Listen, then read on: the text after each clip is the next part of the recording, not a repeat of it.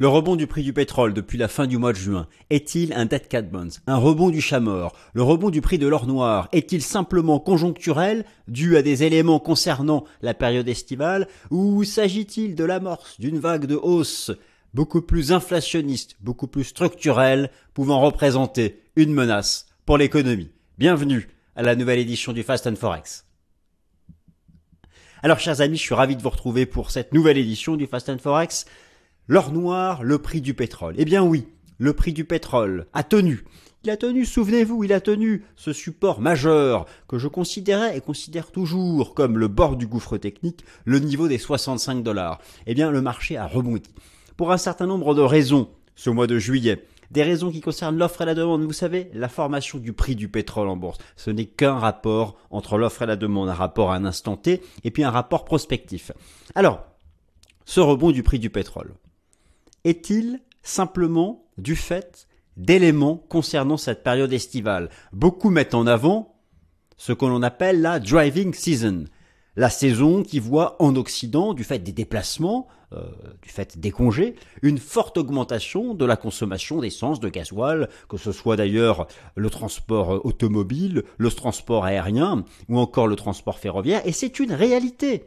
Ce n'est pas du vent, je vous affiche ça sous les yeux, je vous affiche les données viennent du tout dernier rapport mensuel de l'OPEP, l'Organisation des pays exportateurs de pétrole. Alors, c'est 28% de la production mondiale de pétrole, mais leur dossier étudie toute l'offre de la demande, toute l'offre et la demande de pétrole. Eh bien, regardez bien les chiffres qui concernent le troisième trimestre, cette période qui s'étend de juillet à septembre, voit une augmentation. L'unité de mesure, c'est en millions de barils par jour. Il y a en Europe, aux États-Unis, au Canada, en Occident, de manière générale, dans tous les pays de l'OCDE, une augmentation sensible de la consommation de pétrole.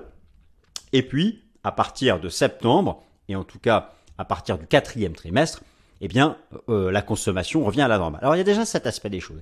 Et puis, il y a eu, du côté de l'offre, qu'y a-t-il eu? Il y a eu cette décision euh, que nous connaissions d'ailleurs, mais qui, qui est devenue effective. Elle avait été annoncée en juin par l'Arabie saoudite elle est devenue effective début juillet, d'une nouvelle réduction d'un million de barils par jour de la production de pétrole de l'Arabie saoudite, c'est une décision, attention, unilatérale. C'est-à-dire que depuis, octobre 2022, il y a eu deux réductions, deux coupes de production annoncées par les pays de l'OPEP. C'est un bon tiers de la production mondiale de pétrole, auquel d'ailleurs, réduction auquel s'est joint la Russie. Et puis, l'idée c'était de freiner la baisse du prix du pétrole. Car le prix du pétrole, oui, rebondit depuis fin juin, mais il est largement en tendance baissière depuis le déclenchement de la guerre en Ukraine. Alors, et d'ailleurs revenu sur le plan technique là dans le haut de son trading range, en fait, l'intervalle c'est 65 dollars 83,50. Et, là, le marché teste d'ailleurs cette zone de résistance. Ça se joue là. Il y a un pivot à 80 dollars. Enfin, j'en viens, j'y viens à la partie technique. J'ai tout chapitré. Vous pouvez directement aller à la partie qui vous intéresse. En réalité, ce que vous devez retenir, c'est que l'Arabie saoudite, depuis le mois de juillet, a réduit de 1 million de barils par jour supplémentaire sa production de pétrole.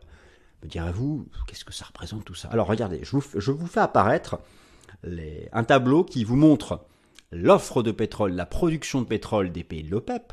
Grosso merdo, l'OPEP, c'est 28 millions de barils par jour de production de pétrole. L'offre mondiale, c'est autour des 100 millions de barils par jour l'OPEP, euh, l'Arabie Saoudite, c'est 10 millions de barils par jour. Vous, imaginez là comme elle rogne ses revenus? Elle, elle, voulait tellement stabiliser le prix du pétrole, elle avait tellement peur, l'Arabie Saoudite, peur des spéculateurs, mais aussi peur du ralentissement économique en Occident.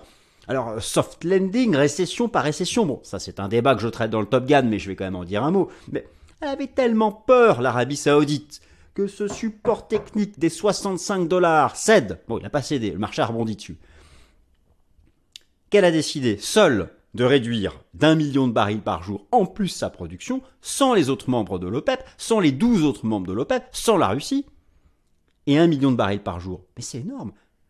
L'Arabie Saoudite, c'est autour des 9 millions de barils par jour de production. Donc vous imaginez un neuvième. Mais elle ne peut pas faire plus. Elle va pas faire chaque mois un million de barils en moins, sinon elle arrive à zéro. Alors ok, ça va peut-être faire remonter le prix du pétrole, mais si elle vend plus, elle le rapporte zéro. Est-ce que vous comprenez ce que je dis? Donc, tout ça est important. Alors maintenant, voilà, euh, on va quand même traiter le sujet. Le sujet de cette vidéo, que je vais essayer de faire courte, mais argumentée. Le sujet. S'agit-il d'un rebond du chat mort Dead Cat Bones. Qu'est-ce que ça veut dire? Un rebond du chat mort, si c'est le cas, cela veut dire que le rebond qui a eu lieu entre 65 et 83-50 ne serait qu'un rebond technique provisoire dans le cadre soit d'une phase latérale entre 65 et 83,50, soit dans le cadre carrément de la tendance baissière euh, qui devient au-dessus des 120 dollars dans le sillage du déclenchement de la guerre en Ukraine. Y a-t-il des raisons de croire que cette hausse du prix du pétrole depuis fin juin, est-ce qu'elle est conjoncturelle? Donc liée uniquement à ces éléments estivaux que je vous ai décrits, ou est-ce qu'elle a en soi quelque chose de plus structurel, de plus consistant lié à l'offre et à la demande qui pourrait le ramener à 100, voire même sur de nouveaux records? Eh bien, c'est ce dont nous allons parler en suivant le plan suivant. Donc, première partie, les raisons fondamentales du rebond estival. Je vous en ai déjà dit beaucoup, mais il va falloir illustrer tout ça plus en détail. Conjoncturel ou structurel, la nature du rebond de l'or noir se trouve dans le rapport offre-demande. Alors justement, la demande de pétrole, vous allez voir que en termes, tout n'est que prospective en bourse. Le pétrole, là, va aussi, alors bien sûr, il y a les données court terme, mais pour la tendance de fond, ce sont les perspectives de consommation, eh bien, s'oppose l'Occident, dont la croissance est attendue un peu, euh, quasiment nulle, à la Chine et à l'Inde, où là, vraiment, ça accélère. Il n'y a pas que la Chine et l'Inde, mais c'est le gros du morceau. Offre de pétrole, l'OPEP versus versus les États-Unis. À partir de quel prix la hausse du prix du pétrole serait dangereuse pour l'économie? En clair, à partir de quel prix la hausse du pétrole serait inflationniste? À partir de quel prix le rebond du prix du pétrole menacerait la désinflation en cours? Et enfin, pétrole et bourse, le diagnostic technique, chartiste, positionnement institutionnel, est-il en faveur ou non d'un debt cat bonds? C'est parti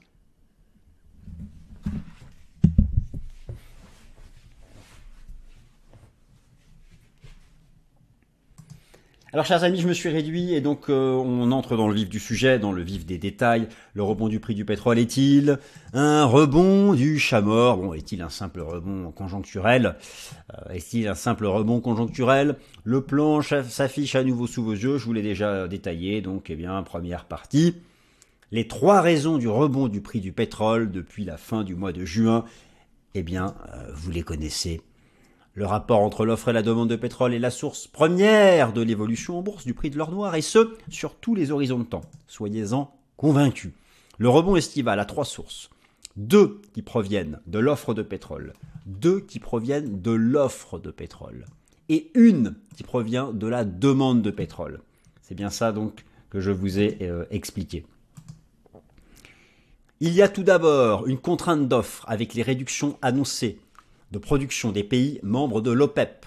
L'OPEP, c'est 28% de la production mondiale de pétrole. Et surtout, la décision unilatérale est depuis début juillet, donc il n'y a pas de surprise, de 1 million de barils en moins par euh, l'Arabie Saoudite, sans oublier, sans oublier quelque chose quand même qui est important, les tensions géopolitiques, les tensions géopolitiques, et en particulier donc euh, au Sahel et puis toujours en Ukraine. Bon, on peut dire que oui, le risque d'un conflit généralisé euh, euh, au Sahel a pu participer aussi à cette reprise. Quant à la demande, elle est en hausse conjoncturelle en Occident avec la driving season et en hausse plus structurelle en Chine avec la fin de la politique de, zéro Covid. Alors au final, bilan des courses. Oui, effectivement, je vous ai mis ici la performance du prix du pétrole depuis la fin du mois de juin. Donc c'est pas rien, hein. c'est quand même euh, c'est quand même 15% de hausse, 15% de hausse du prix du pétrole depuis la, fin du mois de juin. Euh, et je vous ai remis ici donc dans, ce tableau les forces, les, les forces haussières et les, forces haussières et les, euh, euh, et les forces baissières potentielles. Alors il y a un certain nombre de choses qui ont pu jouer, mais vraiment en tout cas pour cette hausse du mois de juillet, ce sont plus des éléments de, ce sont plus des éléments de court terme. Reste à savoir quel a été le poids de ces tensions géopolitiques. Bon, on va dire que ça fait partie des éléments qui ont pu participer. Maintenant, la question, la question que nous nous posons. Le rebond du pétrole en bourse est-il conjoncturel ou structurel sur le plan fondamental Il s'agit ici de la question essentielle. Alors, on va regarder d'abord les informations du côté de la demande de pétrole. Demande de pétrole. Croissance nulle en Occident versus accélération en Chine et en Inde. Car, vous savez bien, au-delà de ce rebond qui a eu lieu là jusqu'à 83-50 dollars, au-delà de cette poussée estivale qui est liée à, ces euh, à ces éléments conjoncturels et en particulier donc la driving season, et puis surtout, en, fait, c'est le, c'est la coupe de production de, de, l'Arabie Saoudite hein, qui a, qui a vraiment, euh, euh, comme je vous l'ai montré tout à l'heure, un million de barils par jour. Sur les 9 millions par jour que produit l'Arabie Saoudite, ce n'est pas rien. Maintenant, est-ce qu'il y a est-ce qu'il y a quelque chose dans l'offre et dans la demande, on va, on va commencer par la demande, qui est plus structurel et qui pourrait transformer cette euh, phase de rebond à court terme en quelque chose de, plus consistant C'est ça la, vraie question euh, que, nous nous posons.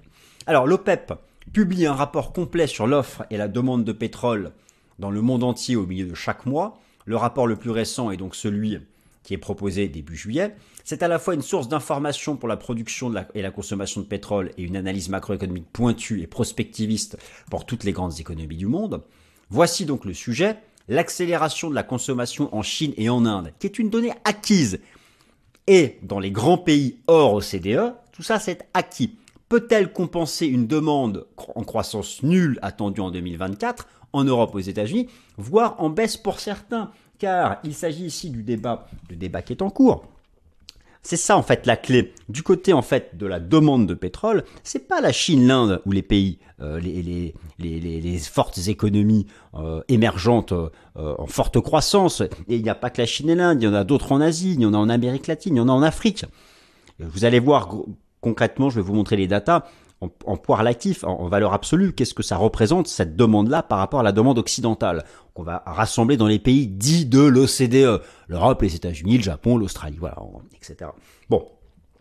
Eh bien, la vraie question, pour la partie occidentale, avec la remontée des taux d'intérêt, les nouvelles conditions de crédit, ralentissement économique, surtout actuellement dans le secteur manufacturier, mais pas encore dans le secteur des services, comme j'ai pu vous le démontrer dans Top Gun, eh bien, va-t-il y avoir une récession économique? Je vous avais montré, j'avais fait des vidéos euh, ces derniers mois en, utilisant le rapport de l'OPEP, où l'OPEP s'inquiétait et, envisageait une croissance négative, un taux de croissance négative de la consommation de pétrole en Occident, eh bien là, elle a un peu, elle a revu en hausse, c'est passé de légèrement négatif à légèrement positif. Et grosso modo, globalement, le débat actuel euh, voit s'éloigner un peu la probabilité d'une récession, mais ça change toutes les deux semaines. Là maintenant, on serait plus vers un soft landing un ralentissement de la croissance qui viendrait se poser doucement entre 0 et 1, mais pas négatif. Bon, voilà. Mais ça, ça change tout le temps en fonction des datas. Donc, ça, ça, ça reste euh, le, principal point d'incertitude du moment. Et, ça va être très important donc pour euh, l'état des lieux global de la demande. Alors, justement, c'est ce que je voulais vous montrer au, niveau de la, de la demande de, la demande de pétrole. Vous avez ici donc la demande de pétrole anticipée pour 2024, mais simplement des ordres de grandeur. Les États-Unis, les États-Unis, je vais vous montrer ici les datas, euh, ce sera plus simple. Voilà, les États-Unis. Donc vous avez ici, euh, l'unité de mesure est en millions de barils par jour.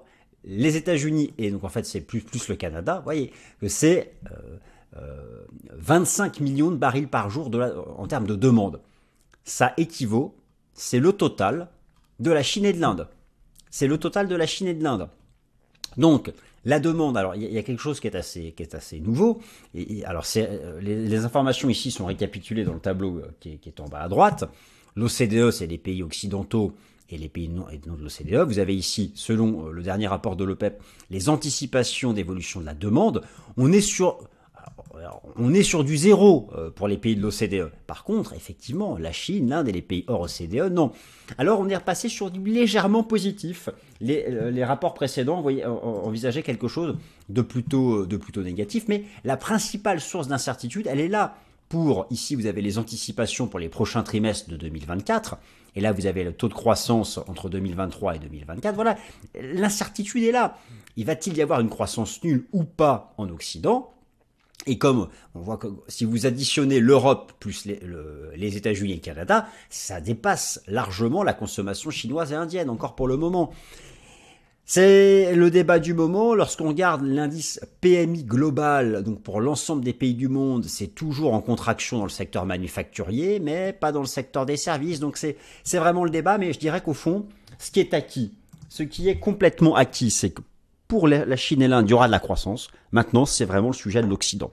Donc pour savoir est-ce que ce rebond du prix du pétrole est un dead cat bonds ou pas, d'un point de vue de la demande, c'est le débat autour de la probabilité d'une récession économique en Occident. Ça c'est vraiment le, débat euh, majeur et il n'est pas tranché. Alors il n'y a pas que l'offre de pétrole, il n'y a pas que l'offre de pétrole, il y a aussi euh, il n'y a pas que la demande de pétrole, il y a, l'offre de pétrole. Là aussi, des forces euh, s'opposent.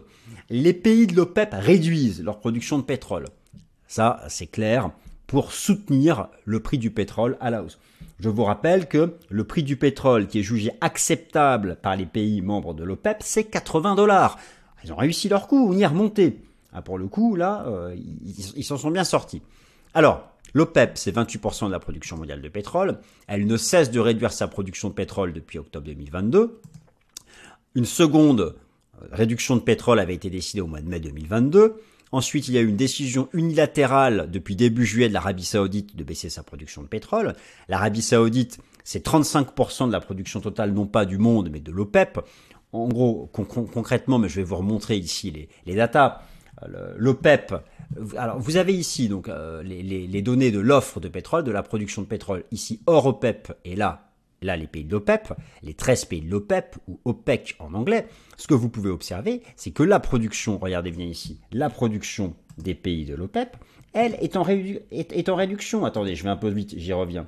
La, la, production des pays de l'OPEP est en réduction. Vous voyez bien, hein? De 29 millions de barils à 28 millions de barils par jour. Alors que la production du Canada et des États-Unis est en forte hausse. Elle est en forte hausse en 2023, elle est attendue en forte hausse en 2024. Et donc, c'est ça en fait que les pays de l'OPEP essayent de, conjurer. C'est ça qui inquiète les 13 pays membres de l'Organisation exportateur de pétrole. C'est que non seulement vous avez donc une hausse de la production américaine et du Canada, mais pas que. Il y a aussi une hausse de la production d'un pays très important comme le Brésil, euh, euh, qui vient donc inonder le marché. Donc ça, c'est plutôt un facteur de baisse du prix du pétrole. La demande, alors en Chine, en Chine, en Inde et dans les grands pays hors OCDE, elle est en hausse, très bien. Mais la demande en Occident, euh, Japon, euh, Australie, États-Unis, Canada, Europe, elle, elle est stable. Euh, alors, en 2024, sera-t-elle négative ou légèrement positive ou stable? C'est ça le facteur X, c'est ça le facteur clé. C'est ça le facteur clé.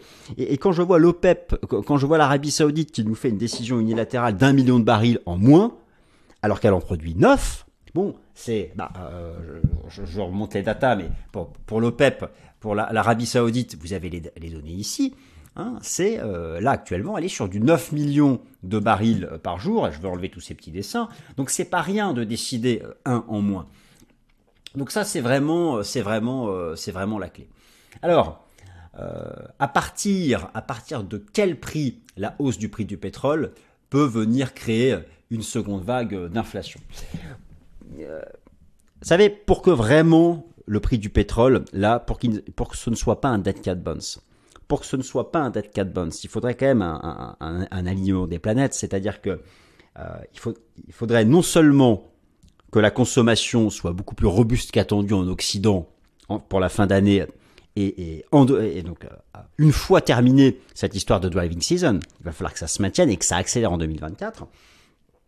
Et puis, euh, et puis eu égard aux, anticipations euh, attendues de hausse de la production américaine, je veux dire, voilà, il y a quand même, il y a vraiment des perspectives de croissance de la demande de production américaine. Lorsqu'on voit aussi, par exemple, un, ami me parlait de ça en début de semaine, me rappelait ça euh, Warren Buffett qui investit dans le secteur du pétrole. Enfin, il y a des, euh, pétrole américain, des compagnies qui exploitent aux États-Unis, où il y a des choses comme ça.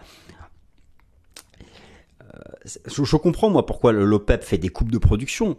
Parce que sans ces coupes de production, jamais le prix du pétrole ne sera monté de 65 à, 80 dollars. Alors maintenant, maintenant bien sûr, il y a le, facteur géopolitique. En cas d'embrasement au Sahel ou, ou de nouvel embrasement autour de l'Ukraine ou que sais-je encore, dès lors qu'il s'agit de, pays importants pour l'offre de pétrole, oui, ça peut créer des, poussées haussières, mais on voit que la guerre en Ukraine, il y a eu une poussée haussière initiale et puis c'est retombé. Alors euh, au Sahel, il y a le Nigeria qui produit beaucoup, mais c'est pas non plus gigantesque, ça doit être autour de 1 ou 2 millions de barils par jour. Bon. Donc voilà, euh, il, y a, y, a, bien sûr cette incertitude géopolitique qui pourrait créer euh, quelque chose de puissant à la hausse. Mais sinon, sans ça, d'un point de vue des fondamentaux classiques, je vois pas vraiment ce qui nous ramènerait à 100 dollars. Alors après, on va voir techniquement, il y a quand même des seuils avant qui sont, qui sont à, à, surveiller. Alors, à partir de quand, à partir de quand la hausse du prix du pétrole peut créer une seconde vague d'inflation. Alors je vous rappelle que les, grandes tendances d'inflation se construisent autour de quatre piliers, l'inflation énergétique, l'inflation alimentaire, le prix des services et celui de l'immobilier. Il faut analyser donc en détail l'ensemble de, ces composantes. Pour l'inflation énergétique, la meilleure façon de la prendre en main, c'est le diagnostic technique du prix du pétrole. Le, la baisse du prix du pétrole, elle a fortement contribué à la désinflation. À partir de quand une remontée du prix du pétrole cesserait de participer à la désinflation et serait même à nouveau inflationniste Ça, c'est quelque chose d'important. Alors, justement, je vous montre ici les, euh, le, le, CPI aux États-Unis, alors l'indice des prix CPI d'ailleurs qui est mis à jour ce jeudi, alors qui est à 3%, qui est attendu en rebond. Si vous regardez la contribution de l'énergie, ça fait longtemps que la contribution de l'énergie a une, croissance négative, donc qui contribue à la baisse, à la désinflation. On peut regarder plus en détail la contribution du, du, du prix de, l'essence, qui est largement négative. Donc sans ça, en fait, le, CPI ne serait pas retombé à, à 3%.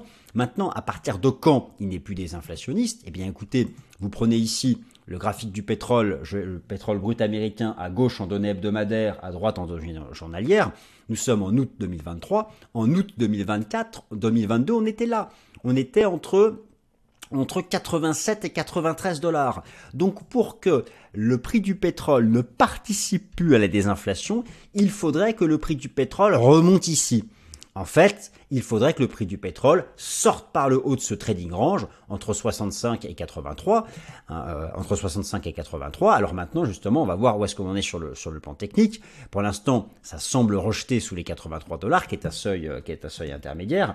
Mais donc voilà. Alors maintenant, justement, sur le plan technique, pétrole et bourse, le diagnostic technique est-il en faveur d'un dead cat bonds? Alors, le diagnostic technique, on peut le faire sur le Brent, celui de la mer du Nord, le WTI, ou encore le, DME Oman ou l'OPEC Baskets, hein, ce sont les, les, pétroles les plus importants. Le fait chartiste majeur, le support majeur à 65 dollars a tenu et a permis un fort rebond mensuel. Nous allons regarder ensemble aussi les données de positionnement des traders institutionnels, que font les asset managers sur le prix du pétrole. Nous allons regarder aussi ce que font les producteurs de pétrole sur le prix du pétrole. Et enfin, je vous donne tout de suite les niveaux techniques et je vous montre les illustrations. À court terme, il y a un seuil technique pivot à 83,50. Si on dépasse 83,50, oui, là, il faudra vraiment craindre une accélération en direction des 90 dollars. Par contre, si on échoue à 83,50 et qu'on casse le support à 80 dollars, on reviendra à 65 dollars. Alors, je vous montre tout ça euh, en illustration. Alors, en effet, l'enseignement, le rebond de la driving season en juillet a fait que eh bien, le marché n'a pas cassé 65 dollars. Vous avez ici un graphique du cours du pétrole en données mensuelles. Je vous avais expliqué que les 65 dollars étaient, alors c'était le niveau avant le déclenchement de la crise sanitaire, c'était la ligne de coût d'un V-top potentiel, mais lorsqu'on ne casse pas une ligne de coût, il n'y a pas d'activation figure chartiste. La figure, te, la ligne de coup n'a pas été brisée, donc nous avons évité un scénario de décrochage. Très bien. Et donc en données mensuelles, on reprend un niveau important ici à 77,30. Alors c'est vrai qu'il y a, y a un brillet de reprise au-dessus des 77 dollars. 80 dollars. Maintenant, revenons donc à l'analyse technique euh, euh, en données hebdomadaires et en données, euh, en données mensuelles, en données journalières. En données hebdomadaires, le range est entre 65 dollars et 83, 83,50. Là, nous sommes vraiment, vraiment revenus dans la partie haute du trading range. C'est vraiment ici que cela se joue. Alors, là, vous aviez euh, les, précédentes euh, coupes de production de l'OPEP qui n'avaient rien donné. Et là, vous avez donc depuis début juillet la baisse, j'aurais dû l'indiquer ici, mais je peux la, je peux la, la rajouter, qui, qui, est celle qui est uniquement propre à l'Arabie Saoudite, voilà, depuis début juillet, mais c'est que c'est pas l'OPEP, c'est l'Arabie Saoudite, et donc il y a eu une poussée cette fois-ci, mais en grande partie parce que cette réduction de l'OPEP s'est conjuguée avec la hausse de la production de, des pays occidentaux de la driving season. Maintenant, le prix a bien poussé, effectivement, on revient dans le haut du range et ça se joue. Ici, le risque en fait, le risque haussier, il est un dépassement des 83,50. Vous voyez bien que 83,50, ça avait été ici le niveau de rejet. Et que on avait euh, la, hausse était terminée une fois la cassure des 80 dollars. Donc là, on est en train de reproduire plus ou moins le même schéma. Il y a une petite divergence baissière, mais voilà, si le marché tient les 80 dollars, il peut repartir à l'assaut des 83,50. Donc dans l'immédiat, c'est hyper neutre entre 80 et 83,50. On donnerait un signal technique baissier en cas de cassure des 80. En cas de cassure des 80, c'est ce scénario-là qui pourrait se reproduire. Par contre, effectivement, s'il y a un dépassement de la résistance à 83,50, un dépassement de la résistance, de la résistance à 83,50, c'est cette trendline que le marché ira chercher. Ce sont les 90, 83,50. On voit bien ici, à la bas, à l'époque, la ligne de coût d'une structure en double top que l'on voit mieux en données hebdomadaires, c'était le double top qui avait suivi le déclenchement de la guerre en Ukraine. Donc tout, tout le sujet est ici. En plus, ce que je vous ai expliqué, c'est que si on revient à 90, 93, 50, c'est là où à nouveau la hausse du prix du pétrole sera inflationniste. Donc c'est vraiment touchy et ça se joue ici. Ça se joue vraiment ici sur ces, euh, ces, euh, sur ces niveaux-là. Et donc, conclusion, le risque inflationniste du pétrole deviendrait fort et problématique si la résistance à 83,50 était dépassée. Et pour dépasser cette résistance à 83,50, là je ne pense pas que cela viendra d'une nouvelle réduction des pays de l'OPEP parce que eux ils ont joué leur vatou et qu'à un moment ou à un autre il faut bien qu'ils vendent quelque chose, il faut pas qu'ils arrêtent de produire. Euh, la driving season, ok on est dedans très bien, on a compris. Maintenant, Maintenant, ça va se jouer sur d'autres éléments. Euh, pour dépasser 83,50, il faudrait vraiment des bons chiffres économiques en Europe aux États-Unis ou bien sûr le fait géopolitique, bien là oui, il y aurait euh, il y aurait une poussée, mais ça la géopolitique, bon bah ça c'est comme on dit géopolitique, euh, ce sont des, des faits euh, qu'on ne maîtrise pas à l'avance. Et il y a ça, ça, effectivement, il faut faire attention, il faut faire attention à ça.